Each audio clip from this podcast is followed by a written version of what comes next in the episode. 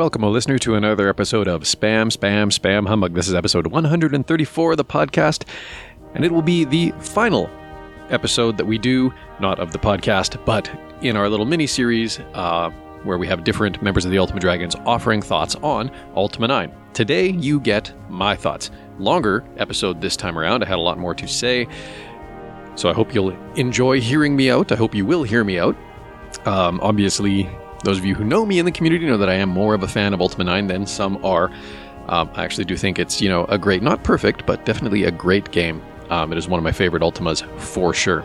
And I try and explain why over the course of the next 40 eh, ish minutes or so. Of course, as always, a reminder that we are now hosted on Anchor.fm. It's a newer podcast hosting platform, a little bit more social in its nature.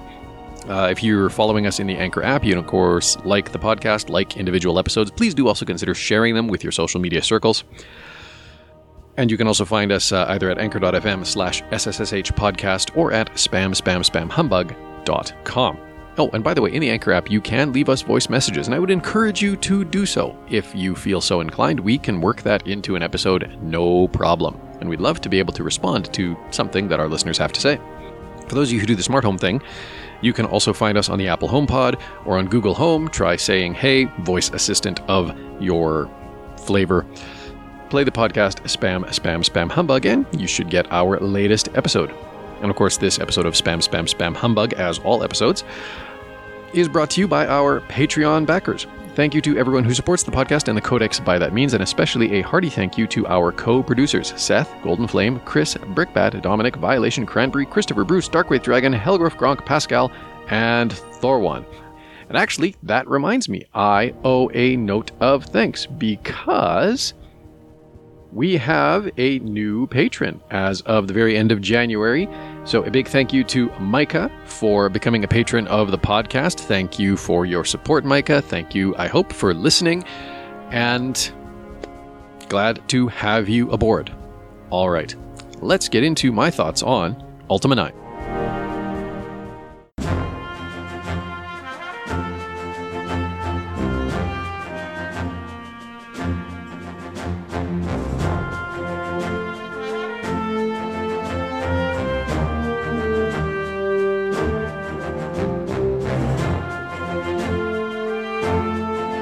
Before I talk about Ultima 9 directly, I need to set the stage a little bit. Ultima 9 came out, of course, in late 1999. I think my first forays into the game probably came early to mid 2000. Um, at the time, I didn't buy a lot of computer games myself. Ultima 9 was one of the very few, actually, that I did go out and buy a box copy of. At the time, a lot of my computer games came from my grandfather. He would play and pass a game, and then he would pass it along to us. Um, I mean, I've spoken about him on the podcast before, and I do credit him hugely, very significantly. Him and my grade 5 teacher are probably the two men I credit the most with stoking and fostering my interest in computers, in programming, and in video games. My grandpa's a consummate gamer. But Ultima 9, I didn't want to wait for him to pass. I had been following stories about it in magazines, and I was looking forward to it. Of course, I'd enjoyed many of the Ultima games, Ultima 6 still being my favorite, uh, then both at the time and today.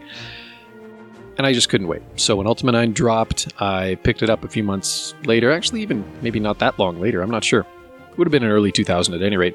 Got, you know, around to playing it soon thereafter it's difficult when you're trying to balance your school career, and I had started finding jobs, actual jobs at that point in my life, and uh, of course I was heavily involved in the scouting movement as well, so didn't have a lot of time for gaming.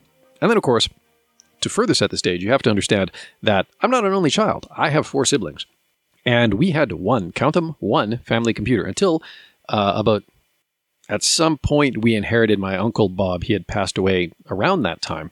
Uh, we inherited his computer as well.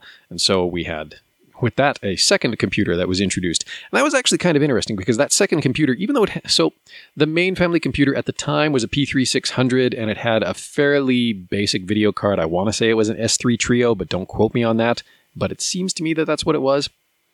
And then we got Uncle Bob's computer. Slower Pentium 3, uh, 450 megahertz versus, like I say, the 600 on the main floor. I think it had the same amount of RAM though. But the thing was, I was able to obtain secondhand uh, Riva TNT 2.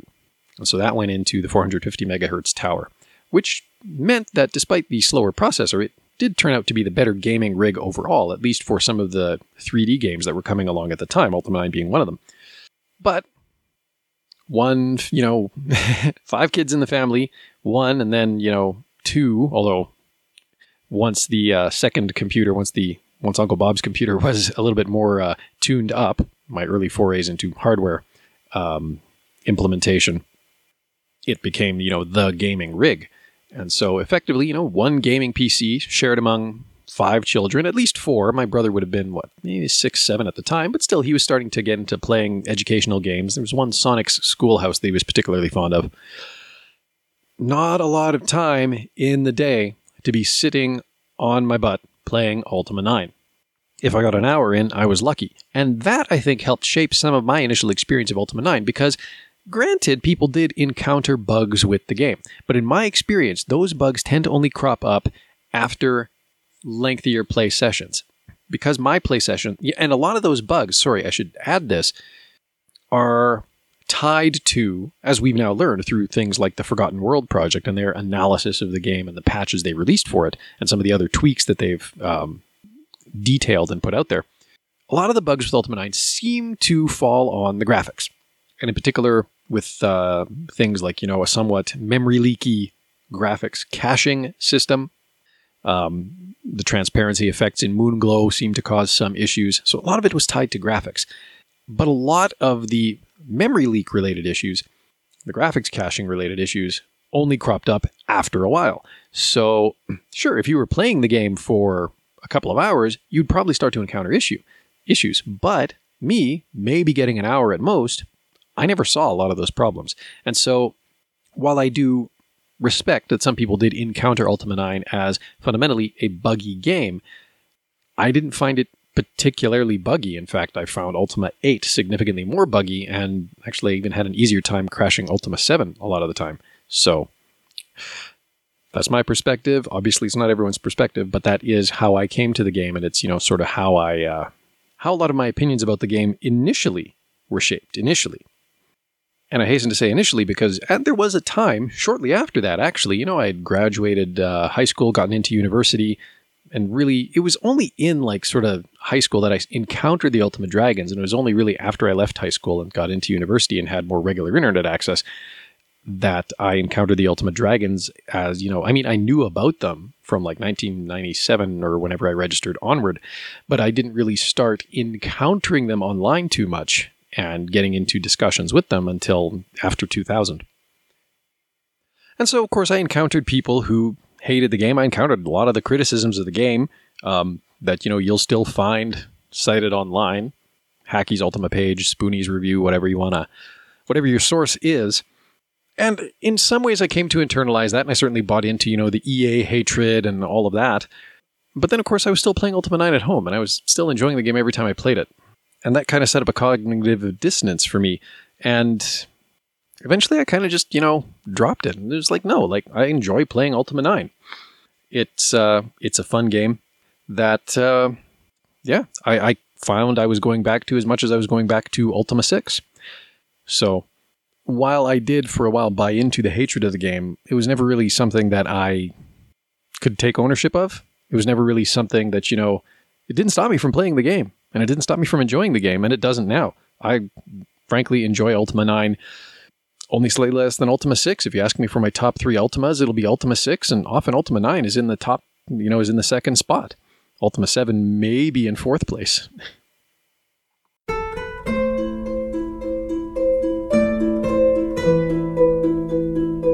when we talk about Ultima 9, uh, Uh, it is easy to get lost in the weeds of, you know, oh, it was buggy and oh, it was rushed. And it did have its bugs, like I say. Was it rushed? Well, yes, in the end, but granted, a lot of that came about because the project moved by fits and starts. The project was restarted at least once, maybe twice, canceled at least once, maybe twice, resurrected, For a while, it was like the shining star of EA's coming lineup, and then it wasn't. It kind of fell out of favor. Ultima Online, of course, pulled a lot of the team away. Most of the team never came back. They had to hire a new team, or a lot of a new team at any rate. Um, they had different producers coming through. The plot went through multiple iterations. The engine went through different iterations. And all of that stuff wastes time and it wastes money.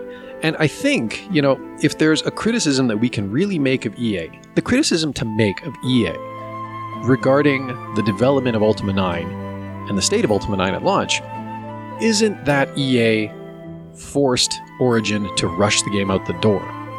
It's that EA didn't put pressure on Origin earlier on, didn't pull Origin into line and stop them from rewriting the game and, you know, like, didn't really put a halt on things, uh, on sort of all the different rabbit holes that Origin seemed to be going down.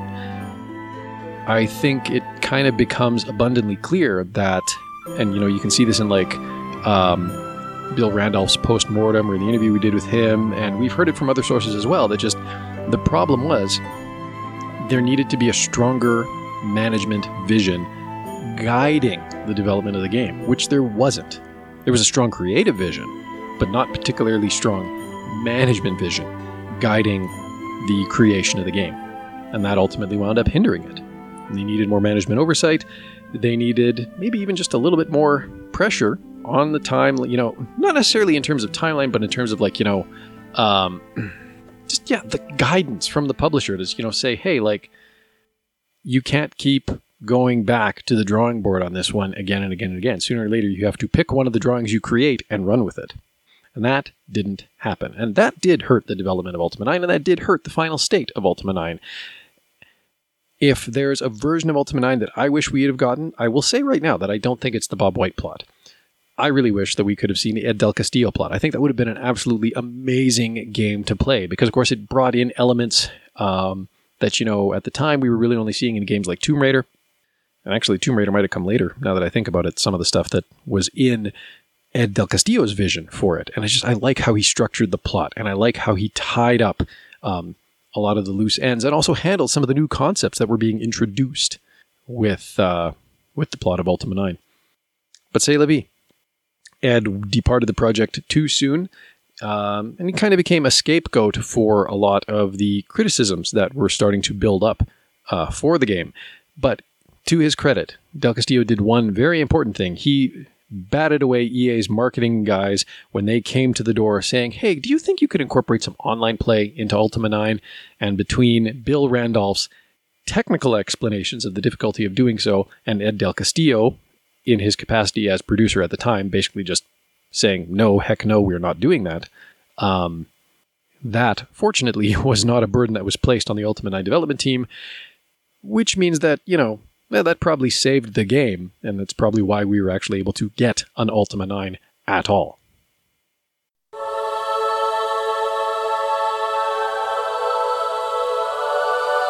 It's important for me to communicate to you, the listener, that Ultima 9 was years ahead of its time. You know, like I've got Felipe Pepe's The CRPG book in front of me.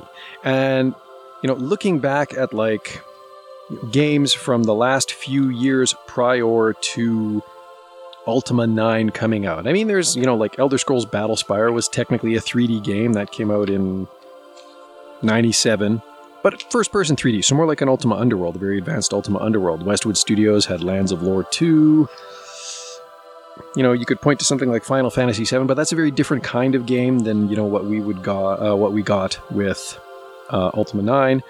Return to Krondor, but even then, that's rather different. It is a 3D game, but again, not really the same sort of uh, not the same sort of title. I don't believe that was open world, for example.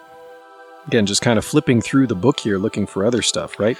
Uh, those sort of 3D RPGs. I mean, you had a bit of 3D in Might and Magic 6, but Might and Magic is definitely not the same kind of game as Ultima 9. King's Quest Mask of Eternity, again, you know, it's an action RPG. You can play it in first person or third person mode. It's got the real time combat. There's platforming. You can climb walls. Um, again, you know, a lot of those Tomb Raider type elements in it. But I don't believe it's an open world game, which is something that Ultima 9 had going for it. you know, and just looking, looking, looking through afterwards, like, you know, may, maybe, well, not even Omikron, because Omikron had a very different combat system. Um, gosh, you know, like I can't really. I'm probably going to have to flip through this book all the way to like one of the Gothic games to find another game that did most of what Ultima 9 did. And that's, you know, a thing that I really want to underscore is the fact that Ultima 9 presented us with something very unique for its time and even today still kind of unique. It wasn't the first 3D RPG, it wasn't the first third person 3D RPG, but it took the third person 3D RPG further than many games that followed it even dreamed of doing. You know, if you think about Ultima 9, right? You have it is an open world game. Granted there are some there's some deliberate bottlenecking in the plot that keeps you from exploring certain parts of the world for about the first third of the story of the game. But at some point that world does open up. And again, those are those are physical barriers. Well, they're, they're barriers that are present in the game, but not in the sense of like those parts of the world aren't there. They are there. You can see them, and actually, you can get to them. It is entirely possible, even without using cheats, to get outside of the areas that you're supposedly constrained to. Granted, you may break the plot by doing so, but it is still possible. The world is there. It's an open world. And more than that, um, you know, geniusly implemented because it is built in areas. You know, we've seen inside the game, we've seen the game assets again, thanks to projects like Forgotten World and Beautiful Britannia. And so we know that, you know, the, the, the world is kind of divided into different chunks that are then all stitched together, but they're done so in such a seamless way. Even, you know, walking into a dungeon, it feels seamless, even though you're technically walking from one 3D asset to another. The variety in the dungeons is amazing. The variety in biomes in Britannia is similarly amazing. Like it's it's a beautiful and detailed and well realized world. We can criticize it maybe for being small, engine limitations being what they are. I mean, I don't know if that's necessarily a fair criticism. Yes, obviously the world is the world that this first generation 3D RPG engine can convey to us is indeed smaller than the world that an nth generation RPG engine like, say, Ultima 6's can convey, right? You know, Ultima 6 was developed at a time when 2D RPG engines were at a, a state of significant maturity. And so, obviously, yes, the world in something like an Ultima 6 is pretty darn huge because those engines are very mature. Ultima 9 developed with, you know, a very, when 3D engines were still in a relatively immature state. To criticize it for not having as big of a game world yeah, I'm not sure that's entirely fair. And realistically, um, I would push back on that with, you know, the remark that at least there's some distance between Britain and Paws again. I mean, if you actually, Ultima 7 has them, they are literally right next door to each other in Ultima 7 and Exult. If you play Ultima 7 with the Exult engine, it makes this very, very plain. If you scale, you know, if you uh, dial up the resolution and let it actually like zoom you out in the world, you see how squished together a lot of things are in Ultima 7. The world in Ultima 7 feels big when you're playing at 320 by 200, but it gets very small rapidly once that resolution starts to climb. But beyond that, you know, it isn't just that Ultima 9 allowed you to wander around in third person 3D inside a large and richly detailed world. It's that the world was interactive. You could pick, you know, that was a hallmark of the Ultimas, starting with Ultima 5 a little bit, and then, of course, Ultima 6 onward. It made sense to be able to pick up something that wasn't important to the plot just because it's something that you'd be able to pick up in real life, right? A plate on a table or a cup or something like that, right? You don't need to collect plates in Ultima 6 to, or, or, mugs in Ultima 6 to pass the game. There's no point to the fact that the plates and the mugs are movable objects. But you could move a plate and a mug in real life if you happen to cross it. So, of course, you can move them in Ultima 6. And the Ultima 9 team built that same sort of interactivity into the Ultima 9 engine. And it's notable that that sort of thing kind of disappeared from 3D RPGs for over a decade thereafter, right? If you think about games, you know, the RPGs that came, the 3D RPGs that came after Ultima 9, most of them feature static environments with baked light maps, which means that you don't have that kind of interactivity. Yes, there's plates and pots and all the rest of that to be seen, but you can't touch them. You can't interact with them. They are just scenery. Very few RPGs after Ultima 9 attempted to make the world even half, even a quarter as manipulable as the world in Ultima 9 is. And even few RPGs today really bother with that. And the ones that do, I don't think do it to the degree that Ultima 9 did. Ultima 9 was very much, you know, uh, well, if it's not tied down, then yes, you can manipulate it. Because you should, of course, be able to manipulate it.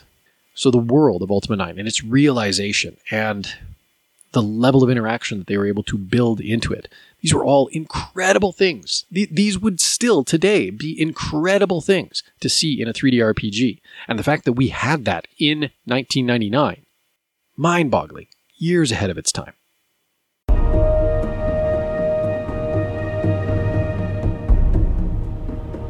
Another thing that I think Ultima 9 does well is the general control mechanism of it.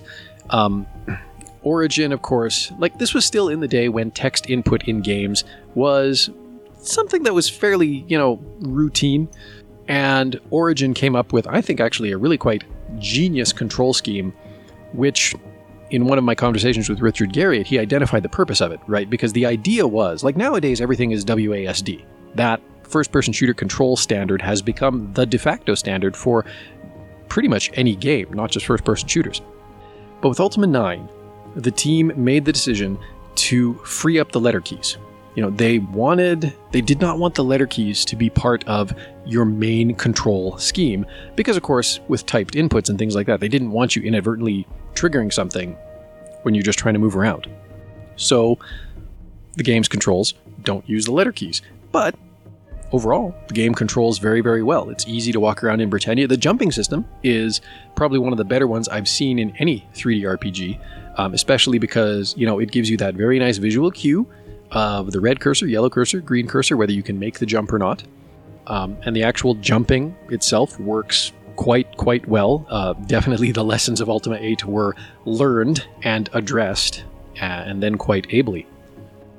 The other thing, though, that I like about the uh, the controls in Ultima 9 is just that they they're really what enable you to explore the game world to the fullest. And honestly, the way that I approach 3D, I mean, depending on the game, right? Like, obviously, a lot of 3D games nowadays will just put up non walkable barriers uh, for areas that they don't want players to go. And that's that, right? Essentially relegating a lot of this 3D environment to being essentially just a pretty backdrop that you can't actually touch.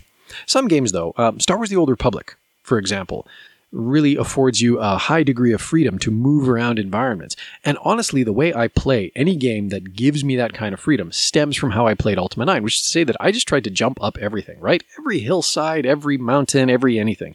If I could try and find a way up with jumping, I would do that. And I do that when I play, you know, the Old Republic. Uh, there was a time when, hell, I didn't even bother advancing my character because I was too busy hopping up mountainsides and then taking, you know, a series of screenshots and stitching them together in my panorama photo software. um, Mass Effect Andromeda, which I'm playing through now, again, similar approach, right? I'm always trying to like just work my way up the mountainsides because, hey, I have a jump. Uh, why shouldn't I use that? And the combat in Ultima 9 actually works reasonably well. I mean, it's not my favorite combat engine. Uh, that is still, and probably will for the foreseeable future, be Kingdoms of Amalur Reckoning. That was amazing combat for, you know, the type of RPG that it was. But Ultima 9 has very serviceable combat. A criticism that is sometimes leveled at Ultima 9 is the fact that the combat system doesn't actually, like, there's not much there there. But the problem with that is that it's not true. there's actually an incredible amount of depth to the Ultima 9 combat system. There is, of course, uh, I mean, you can, much like, you know, it's possible to pass Ultima 6 without ever leveling up once. And for that matter, it's possible to pass Ultima 6 with, you know, maybe only a half a dozen creature kills in the entirety of the game. Especially if you skip the entirety of the pirate map plot, that cuts down on the body count. But with Ultima 9, it's entirely possible to pass the game just with you know the vanilla combat abilities that you start with. But all of the different weapon types, staffs, swords, etc., are trainable within Ultima 9. And as you train up in those um, skill trees, for lack of a better term, you unlock additional moves, which, you know, certain key press or mouse button combinations will execute, right? And actually, this is one of the only ways you can kill giant crabs is to use the staff and you this is not a basic staff move it's something that you have to train up and learn but once you learn it you can use the staff to flip the crab over and then either with the staff or flip to a sword hit the underbelly of the crab that's how you kill the giant crab the problem was this was not well documented. I think it did come on one of the reference cards in the box, but the best documentation for it was in the third party Prima strategy guide, which, of course, not everybody bought with their copy of Ultima 9. I certainly didn't. And so it kind of went unnoticed by a lot of players because, hey, who has time to actually RTFM? But it was there. There was a lot more depth to the combat system than I think many of us playing through the game for the first time realized. And that's unfortunate, you know.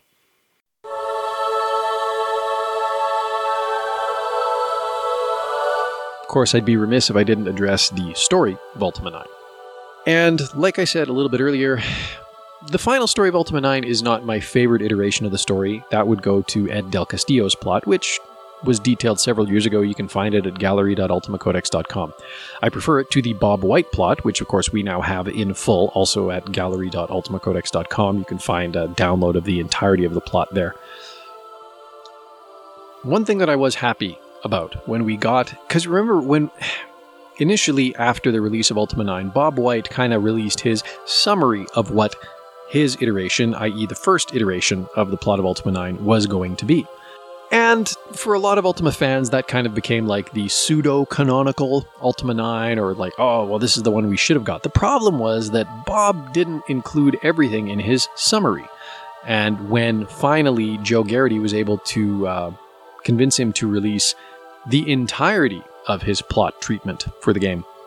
There was a lot of extra stuff in there, and there were a few things that turned out to be, even in that original iteration of the game's story, that made it into the final iteration of the game, notably the duality, the Avatar Guardian duality, which was a point of controversy for a lot of people, right? A lot of fans were just like, oh my gosh, this is an absolutely terrible storytelling, and if we'd had the Bob White plot, like, none of we wouldn't have to be dealing with this right now. Well, actually, it turns out you would have had to have been dealing with this. The Raven romance subplot was also in there. And of course, the Bob White plot also introduced the idea that uh, Hawkwind, aka the Time Lord, was the last surviving member of a race of supreme or like supremely powerful beings called the Ultima. Sort of a a little bit of Deus Ex Machina there, I suppose. You know, it's a hell of a thing to introduce in the final, final, final episode of the game sort of like, uh, oh, hey, the Emperor's actually alive. I mean, what? Sorry. Um, what am I talking about again? Right, Ultima 9. so that was, you know, the Bob White plot. And I mean, there was a lot of cool stuff in the Bob White plot. You know, the the, the gathering armies and, you know, the, the, the civil war brewing in Britannia and, and a lot of that stuff. Like, there was a lot of cool stuff in the Bob White plot, to be sure. And Del Castillo's plot which came along during Ed Del Castillo's short tenure as producer. It was kind of the treatment that he prepared for Richard Garriott that I think actually ultimately landed him the job that he had for however many months he held it. It had a lot of the same elements. Uh, and I mean, I think he had actually like seen the Bob White plot and kind of written his own treatment based on it. So it had a lot of the same elements, but it was more streamlined.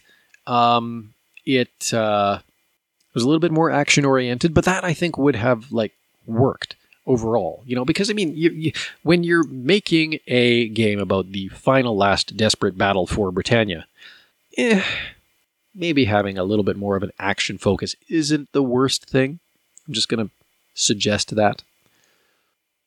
But of course, uh, Ed went on to become, I think, the scapegoat, unjustly, in my opinion, for uh, for a lot of things. And it didn't help that you know um, certain people including um, you know like i know there was a lot of bad blood between well ed and a lot of people at origin he ruffled a lot of feathers and so there was a lot of disinformation that i think all of us in the fan base were fed about him by other people at origin that uh, you know really kind of tarnished his name within the community and again I, I don't think that was fair i think that was really actually quite unjust uh, on the part of everyone involved and those of us who kind of bought into it uh, lock stock and to smoking having spoken with Ed since then, you know, I mean, he's still very hurt by this entire experience.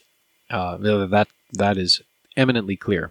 But you know, his overarching goal was to just do right by Ultima because, like us, he grew up with the series and he just he really wanted to do right by it, and you can see that in his plot treatment. Again, do check it out. Gallery.ultimacodex.com. It's it would have been such an excellent game And I, I really do regret that we didn't get to see that version of, of Ultima 9. That said, um, I'm not unhappy with the version we did get.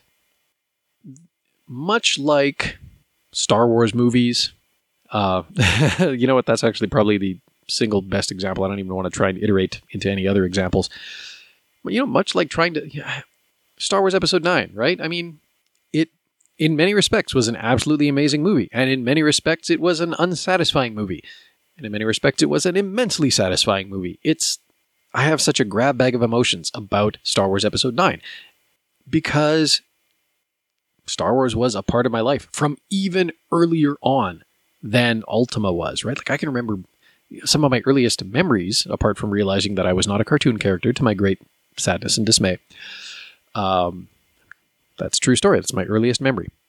But some of my some of my other earliest memories involve, you know, watching a taped cop, you know, taped off the TV copy of Empire Strikes Back again and again and again until the tape, I'm sure, just died from sheer exhaustion.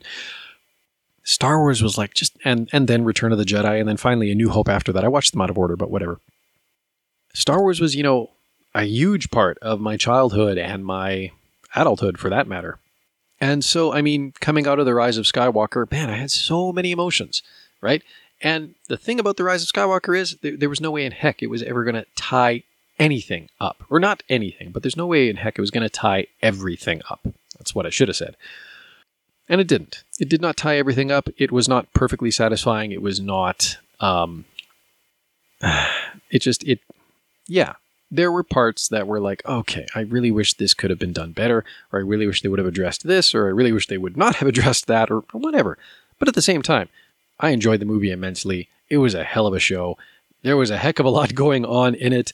It was hard to keep up with at times, but in that sort of really great, like breakneck pace kind of way, it merits a bunch of rewatchings, and I'm sure that as I rewatch it, my enjoyment of it will grow. And what it did address and tie up, it handled immensely, immensely well, I thought. But I mean, you know, it's the last it's the last Star it's the last movie in the final trilogy of the Skywalker saga, which is basically what we have known Star Wars to be to date, apart from a couple spin off movies. That's a huge weight to be carrying, and it's an impossible task to pull off. There's never, there was never going to be a version of Star Wars Episode 9 that was perfectly satisfactory and answered all our questions and tied up all the loose ends and made everyone feel just amazing about this property that they know and love. And unfortunately, you know, that's, I think, true of anything that tries to bring to an end a long running trilogy or a long running series, rather, of, uh, of media, right? And Ultima 9 was operating under many of the same burdens and suffered many of the same pitfalls. There was no way that the story of Ultima 9 was ever going to be satisfactory to everybody. There's no way that it was going to resolve every loose end, tie up everything nice and clean, and just close the series out on the highest possible of high notes. Not that we didn't all hope and expect that it would, but of course, that was an unfair expectation on our part, and I think we need to admit that to ourselves.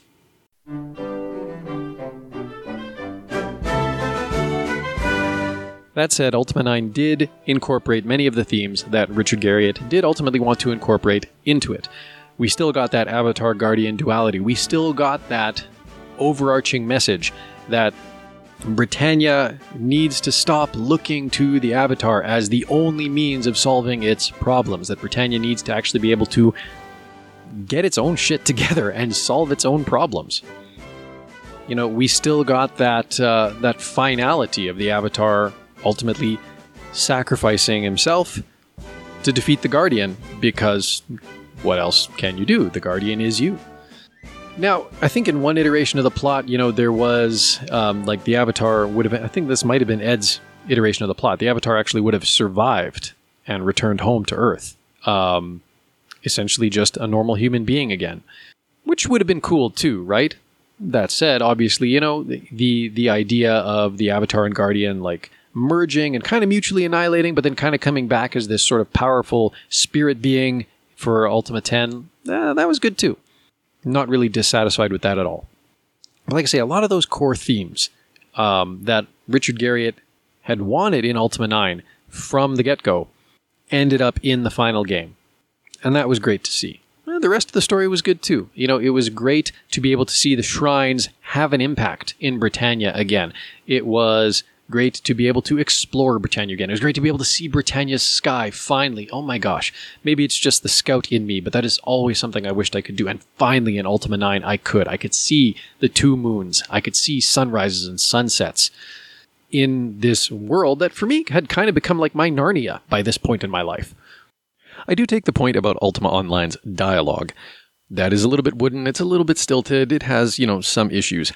And the more we've come to learn about the game's development process, the more this makes sense. When it came down to brass tacks, when it came down to actually that crunch to get the game out, oftentimes designers were writing scenes, writing dialogue, and sending that directly or almost directly to the voice team. There was very little iteration, there was very little of an editing process that actually was able to occur for the dialogue in a lot of scenes. So I do, you know, take the criticism and I do acknowledge it that yeah, Ultima 9 doesn't have, you know, the best voice work out there, especially compared to, you know, the modern era of video games, right? Any BioWare title could come to mind here. But equally, I categorically reject the what's a paladin criticism because I don't actually begrudge the fact that that dialogue is in the game. You know, it actually makes sense that dialogue is in the game that enables the avatar to ask about common things in Britannia. And if you look at every other Ultima game, or at least from mm, Ultima 6 onward for sure, right? Because Ultima 6, of course, has keywords highlighted in dialogue, and you can ask about those keywords. And you can ask about things like the virtues, or like different places in Britannia, or what the shrines are, or all of those kinds of things every game, really, that every game in any particular series that has a long running story, you know, at least, you know, maybe not in the first game, obviously, because the first game is, well, you're introduced to the world. Actually, even in the first game, because you're being introduced to the world, right? But if you have a long running series of games, it does make sense for there to be dialogue options in later entries in the series that allow new players to become familiar with what has gone on in the series before, especially if they haven't actually stepped into the prior games in the series. So, you know, maybe, yeah, What's a Paladin could have been a little bit better phrased, but the fact that it's there in the game, I don't begrudge that at all, because Ultima 9 was built as much to bring in new players as it was to, you know, uh, be played by people who had significant experience with Ultima any game has to have that mentality. You can't just build a game for the same audience every time because that ensures that you're going to shrink your audience until the point that you're no longer viable as a property. So, if there were concessions for new players to allow them to step into the lore of Britannia present in Ultima 9, that's totally fine. It's not at all a thing worth criticizing that those things happen to be in the game. So, again, acknowledging that the game did have bugs and acknowledging that there are criticisms of the game that do have some legitimacy to them, I want to urge you, hearing this, to just give Ultima 9 a try or another try. But do it in that, you know, I have this problem trying to watch Star Wars Episode 4 with my children. They are obviously used to, you know, very sophisticated visuals in the TV that they watch. Well, you know, even a lot of children's cartoons have very sophisticated computer generated visuals to them. And Star Wars Episode 4 is, you know, a movie from significantly before their time. The pacing is different than what they're used to, the visuals are different than what they're used to, and they do find it a little bit boring, to my great shame. But it's impossible for them to put themselves in the context of moviegoers of that day and age. I mean, they weren't alive. But part of the part of the power of that first Star Wars movie was the fact that nobody had seen anything like that. And for the next few years afterwards, nobody was really doing anything else like it. You know, there were sci-fi movies that came after Star Wars that looked terrible, or not terrible, terrible, but you know, not as good as Star Wars did. Star Wars was really the only game in town for that amazing high quality sci-fi experience for pretty much the entire run of the first trilogy. You know, even the Star Trek movies really didn't compete again, initially. You know, but unless you understand like what science fiction movies in the mid 70s and late 70s and even early 80s looked like compared to what Star Wars presented in terms of that visual thrill. You don't have any way of, you know, understanding why audiences flocked to Star Wars in the way that they did. And unfortunately, Ultima 9 was not anywhere near as successful as it deserved to be. Unfortunately, it was not anywhere near as successful as Star Wars was. But there's an element of that there too. You know, so my challenge to you is to try and put yourself back into 1999. And maybe you should start by studying some of the other 3D RPGs, and there were very, very few of them at the time, right? But you know, look, go from like 1998 to 2002 and look at some of the 3D RPGs that were produced during that time, especially if you're able to find many good examples, ones that were predominantly uh, featuring a third person view. Play them if you can, study them if not, and then try Ultima 9. You can pick it up on GOG. It's pretty cheap. It's a paradigm shift, and unfortunately, it never caught on. You know, some of the 3D RPGs that followed it, even Neverwinter Nights and Dungeon Siege, very different games. Not bad games, and you could do a lot with their engines. Obviously, we got Ultima 5 Lazarus out of Dungeon Siege, and I loved playing with the Neverwinter Nights toolkit, but definitely couldn't realize the same sort of total experience of a world that you got with Ultima 9. And it was unprecedented to see that sort of thing in 1999. And in some ways, it still is. There's very few games today that offer that sort of immersive experience in a 3D game world. So, my challenge to you is give Ultima 9 another try, but try it from that context. And try and understand the sheer technical marvel that it actually was. And try and drink in a little bit of that wonder as you play through the game. If you want to join the Ultima Dragons, you can do so at udic.org, where you can choose your very own dragon name. You can also find the Ultima Dragons on Facebook. We have a Facebook group there. And you can follow at Ultima Dragons on Twitter or join them on Discord. And if you're feeling really old school, you can even fire up a Telnet client and check out the Weremount. Hit up the show notes for links to all of these. If you want to participate more directly in the podcast, you can send us an email, or if you're feeling a little bit braver, leave us a voice message in one of three places the podcast website, our Facebook page, or on anchor.fm. And you're also welcome to join us on our Discord server to chat with us, to lurk, or even contribute to podcast recordings when they happen. And again, links in the show notes. If you'd like to support Spam Spam Spam Humbug, you can do so at patreon.com slash ultimacodex, where for as little as a dollar a month you can get access to episodes the day before they go live to the general public. You'll also get access to behind-the-scenes audio when we have some to share, and possibly other interesting content. But we also welcome your moral support. You can like the Ultima series on Facebook, follow at Ultima Codex on Twitter, or leave the podcast a review on iTunes. And you're also welcome to share our episodes with your friends and social media circles. Spam Spam Spam Humbug is a production of the Ultima Codex. You can find show notes online at spamspamspamhumbug.com. Thank you for listening, and until next time, be virtuous.